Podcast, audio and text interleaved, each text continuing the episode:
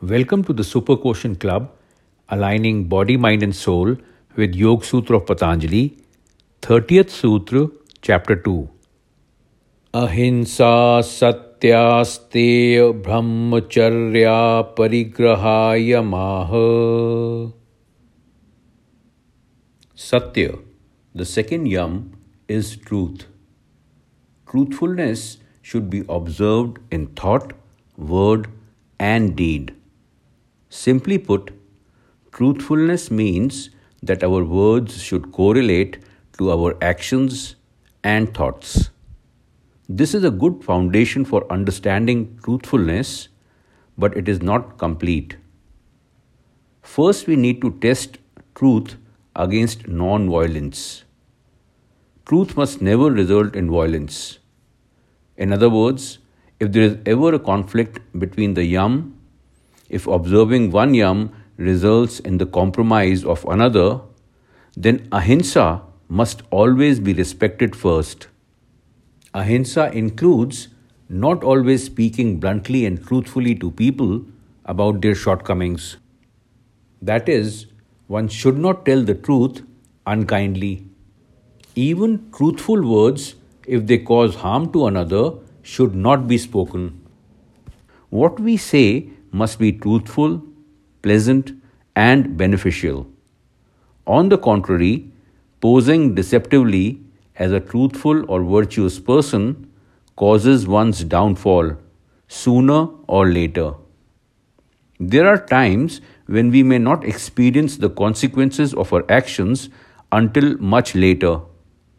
If we do not know the nature of the tree, we need to wait until it bears fruit. In order to perfect truthfulness, yogis need patience to observe the ultimate outcome of acts, clarity to make the proper assessment of their outcome, and accurate recall not to forget the lessons of experience. It will be pertinent to bring up here how Gandhiji made the first two virtues of Yam two of his strongest pillars of transformation ideals of nonviolence and experiments with truth led him to become the Mahatma and change the world for all times to come. Just goes to show the power of Yam.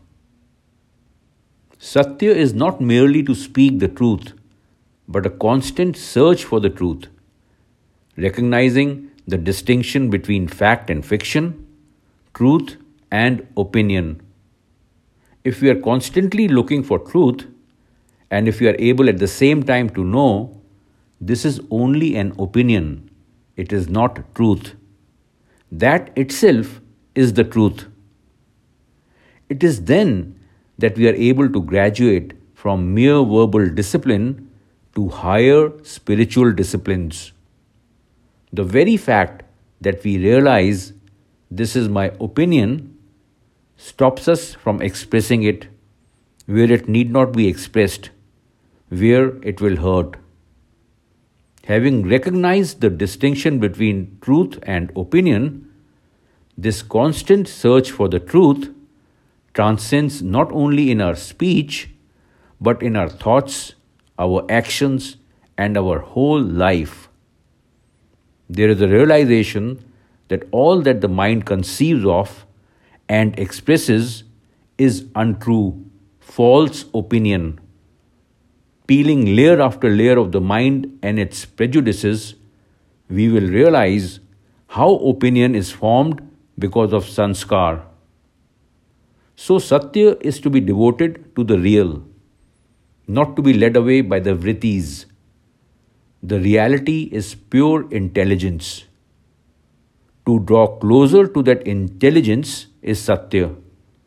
And to be led away into the bylanes of Vrittis is to pursue the unreal. That is the truth. One who lives this truth is a true seeker. It is the truth in us that enables us to recognize truth. And the rediscovery of the truth in us is meditation. Without meditation, we cannot know what truth is.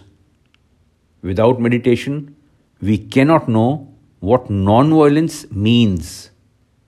So ahimsa and satya are closely related, universal disciplines that happened to transform Gandhiji from a timid person to a Mahatma.